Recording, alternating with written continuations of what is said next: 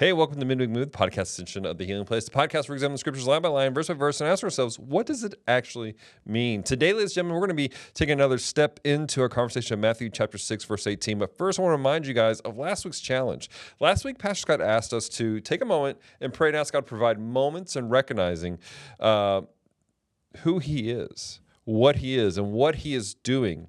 And then upon that, simply giving thanks for it. How did that go for you? How were you challenged by that? How did God move in your life through those moments? Reach out to us, mediahub at thbshreveport.com. So, that being said, ladies and gentlemen, grab your Bible, grab your notebook, because we're diving deep once again into this conversation with our friend Mike Conaway of Fearless House in McKinney, Texas.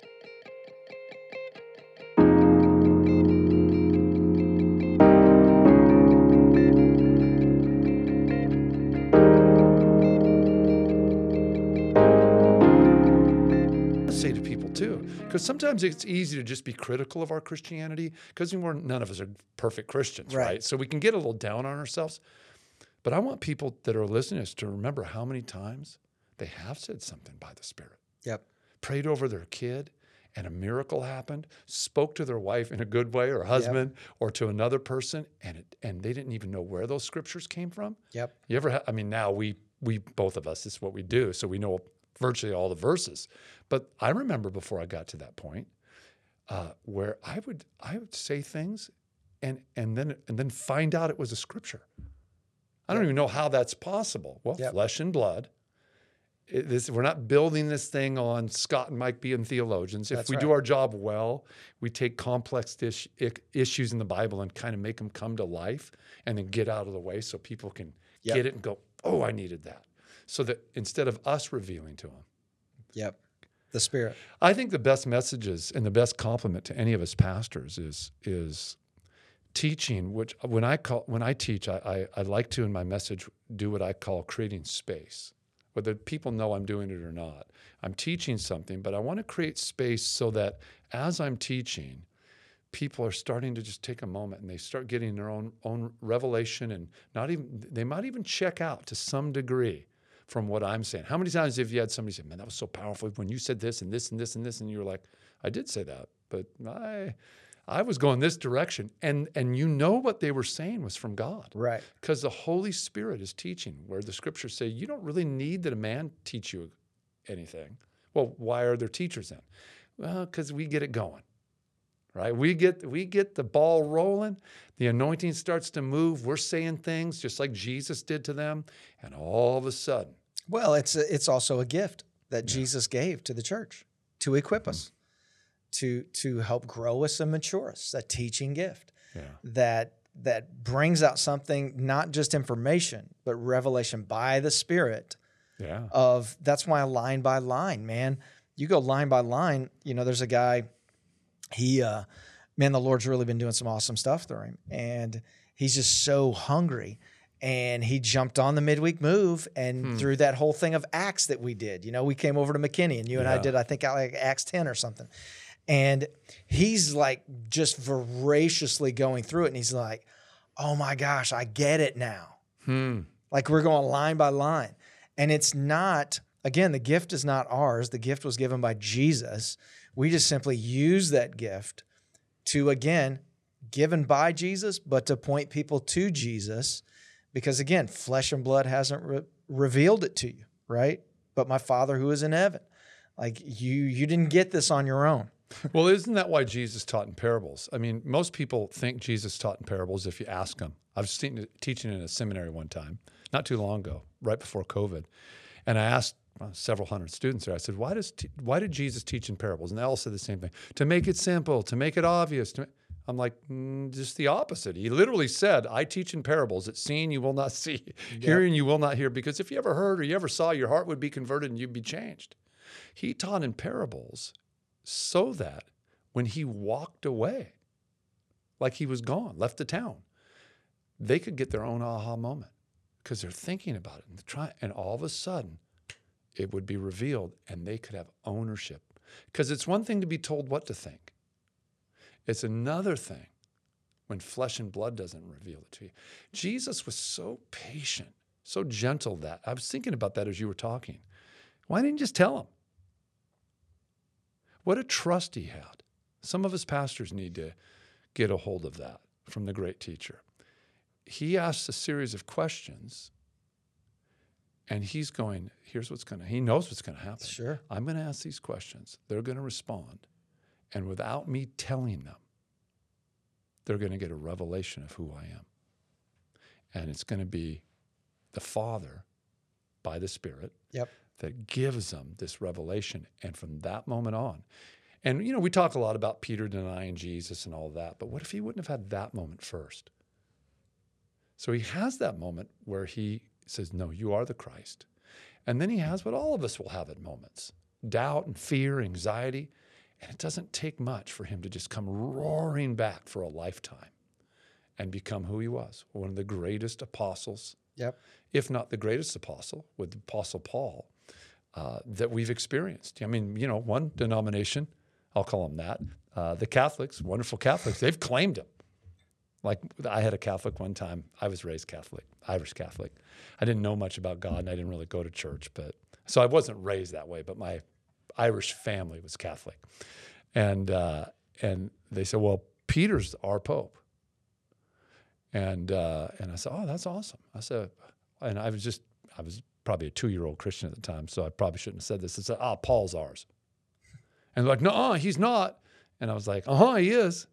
And I and then I thought later on as I got older, I don't care that the Catholics have claimed him.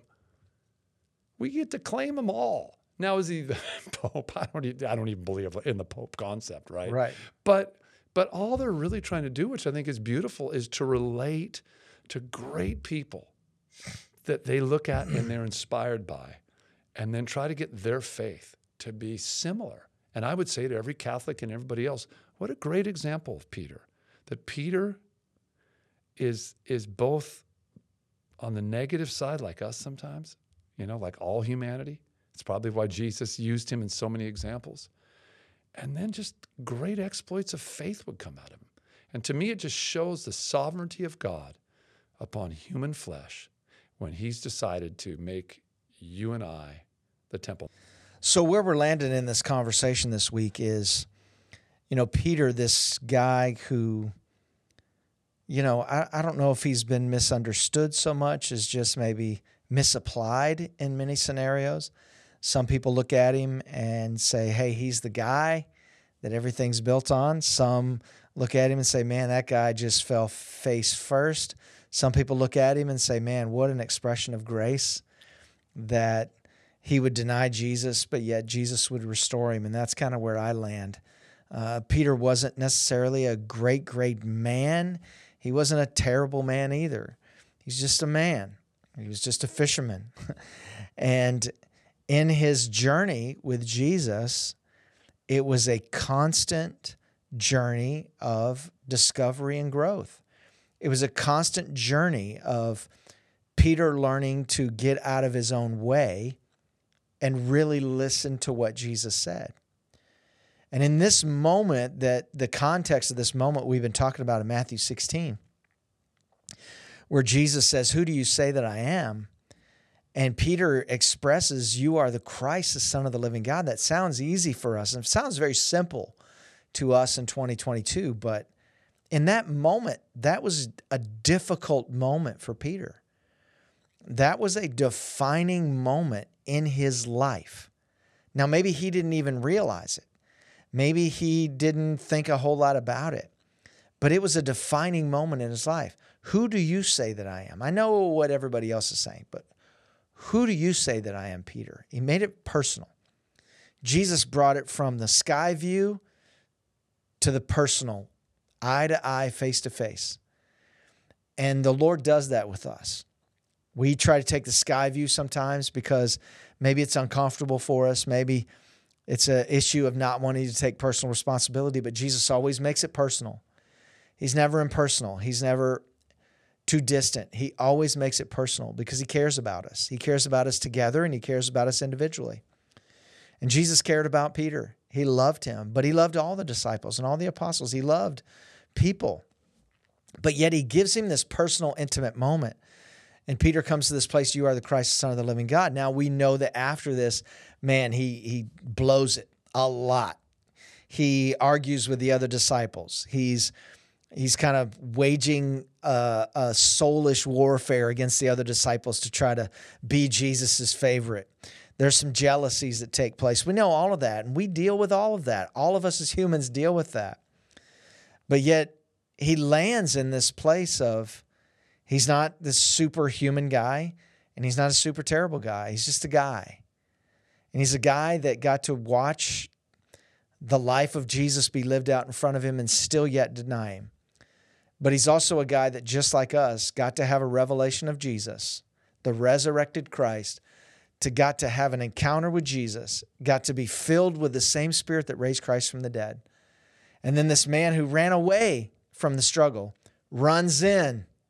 he runs into the den in Acts chapter 2 and stands in front of thousands and declares a straight up truth, no matter the consequences. Not because he was superhuman, but because simply he was a broken man who got redeemed and restored and filled with the Spirit of the Lord. And because of that, folklore, whatever you want to call it, has vilified him or has elevated and worshiped, and both are wrong because he's not the foundation. He's just the Petros, the little stone. Jesus is the foundation. And so for us this week, where we land in this is yes, just like Mike said, we want to be associated with great people or great exploits, but it really isn't about that. It's simply about wanting to be intimate and personal with Jesus and for Him to be our foundation. And when that happens, we will be a part of great exploits, even in the simplest things, not because we're great, but because we are firmly rooted on the foundation of Jesus. So here's our action step this week could you believe this week? Could you just take that step of faith to believe that you could be so in tune with Jesus that He would do something great through your life this week? That He would do something, maybe even the simplest thing through your life, that God would use it for His glory. Because when God uses something in our life for His glory, that is great. It doesn't make us great, but it is great because it's for the glory of God. So look for those opportunities this week firm up that foundation of that relationship with Jesus. And then step out on that that plank, on that that that ship and say, "You know what, Lord? Sink or swim. Man, I know you can do great things, Lord. I know you can do it, and I want to be a part of that." Let that be your prayer this week. God bless you guys. See you next time.